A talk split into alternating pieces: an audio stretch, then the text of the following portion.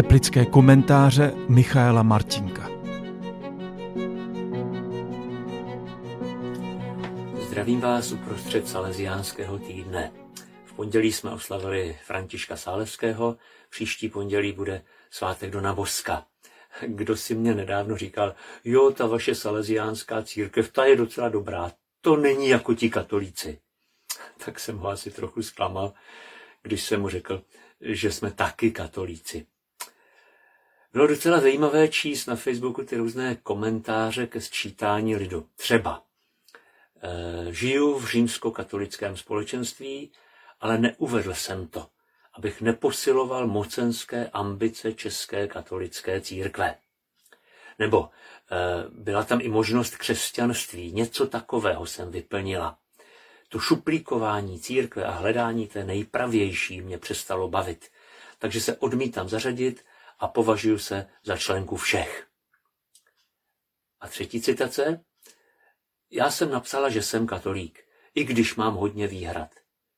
Rozhodla jsem se pomoci, co to jde, čistit ten dům ze skla zevnitř.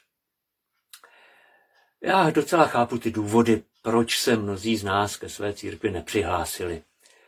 Mně osobně je ale bližší to poslední vyjádření. Taky mám hodně výhrad, ale zároveň vidím v církvi velký potenciál a chtěl bych přispět k její obnově. Uvědomil jsem si to minulý týden, když jsem se zúčastnil naší provinciální kapituly ve Fryštáku. Byla tam zhruba 1/3 českých salesiánů.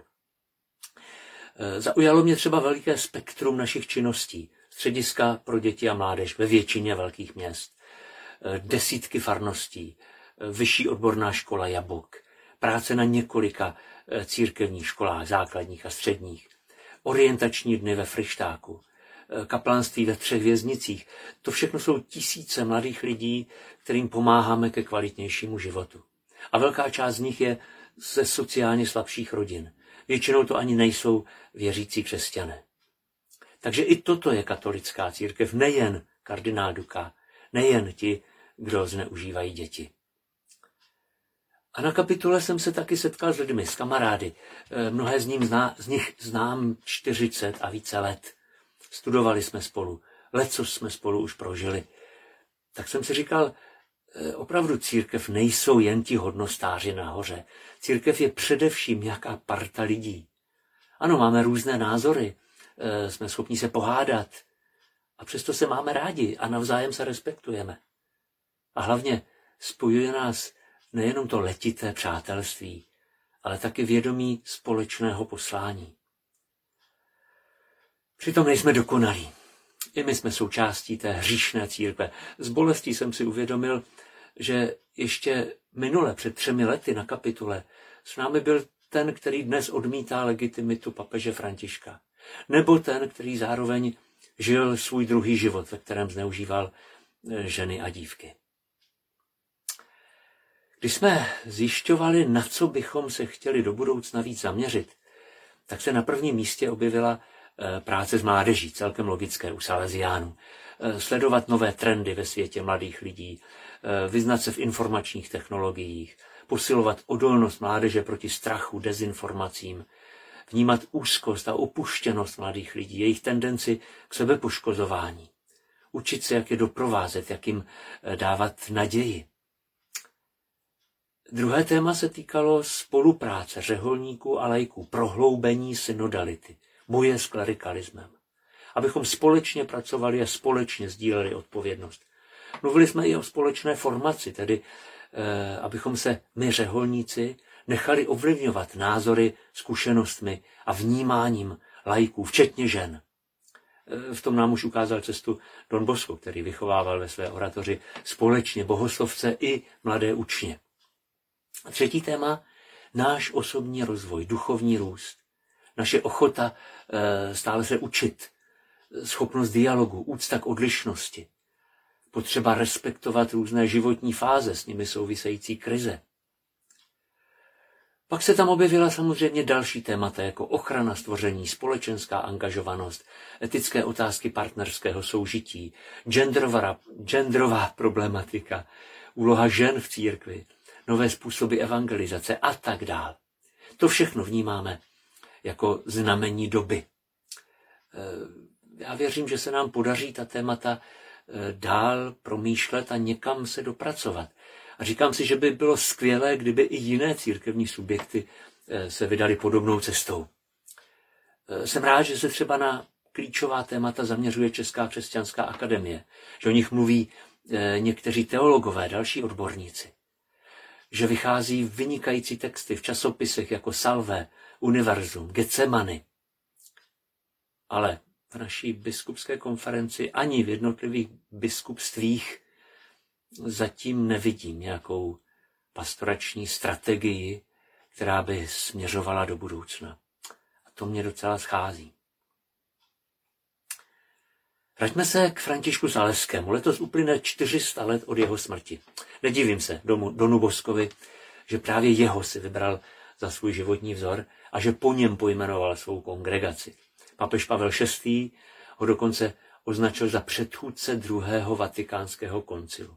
Ano, František Saleský skutečně předběhl svou dobu o 400 let, protože byl jedním z prvních, kdo pochopil, že matka rodiny, voják, politik nebo obyčejná služka mají stejnou důstojnost jako kněz, biskup nebo řeholní sestra. Že každý z nich může žít krásným a hodnotným životem a stejně tak každý z nich může svůj život promarnit.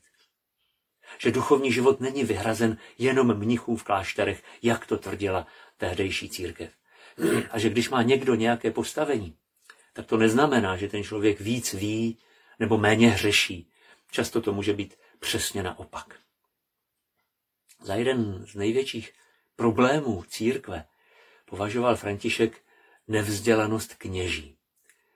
Říkal, že nevědomost je u kněze horší než hřích, protože kněz bez vědomostí ničí sám sebe a degraduje a zneuctívá duchovní stav. Věda je pro kněze 8. svátostí. Nízká úroveň kněží způsobila církvi velké škody. To říká František Saleský. A když dnes slyším některé kazatele, tak mám dojem, že jsme se za těch 400 let moc neposunuli. My jsme se na kapitule naštěstí shodli na tom, že chceme a potřebujeme se víc vzdělávat. Svět se strašně rychle mění, proto už nám nestačí to, s čím jsme kdysi začínali, ale nutně potřebujeme celoživotní vzdělávání, jako každá jiná náročná profese. František taky jako biskup v Ženevě každý rok svolával synodu svých kněží. Tam se snažili formovat, vzdělávat, ale taky vyslechnout jejich starosti. Společně s nimi hledat řešení. V jeho životopise se píše, že kněžím doporučoval, aby se snažili rozpoznat mezi svými ovečkami duše velkorysé, třebaže prosté a nevzdělané, které by pak mohly jít cestou pravé zbožnosti. Stejně jako on, biskup, zavedl ve své diecézi skutečně sdílení odpovědnosti a duchovních dober se svými kněžími, tak si přál, aby faráři ve svých farnostech spolupracovali se zbožnými laiky. Tolik říká životopis. Don Bosco tuhle myšlenku dovedl ještě dál. Do prvního návrhu salesiánských stanov vložil kapitolu o takzvaných externích salesiánech. To měli být laici, kteří žijí ve svých rodinách, ale jinak jsou ve všem rovni řeholníkům s výjimkou řeholních slibů. V Římě to sice neprošlo, ale v jeho návrhu to bylo. Pro Františka i pro Dona Boska prostě bylo samozřejmostí to, co až ve 20. století vyhlásil, aspoň teoreticky, druhý Vatikánský koncil. Že církev je boží lid, tedy že všichni křesťané mají před Bohem stejnou důstojnost a taky stejnou odpovědnost. Tak si moc přeju, abychom my dnešní salesiáni, a tím myslím nejenom nás, řeholníky, ale i sestry, spolupracovníky, zaměstnance, mládež a všechny ostatní, kdo chtějí sdílet naše poslání, abychom šli ve stopách těch našich velkých vzorů a vytvářeli církev, která skutečně bude svátostí, jak to říká koncil, tedy znamením boží přítomnosti v našem, v tomto světě, ve kterém žijeme.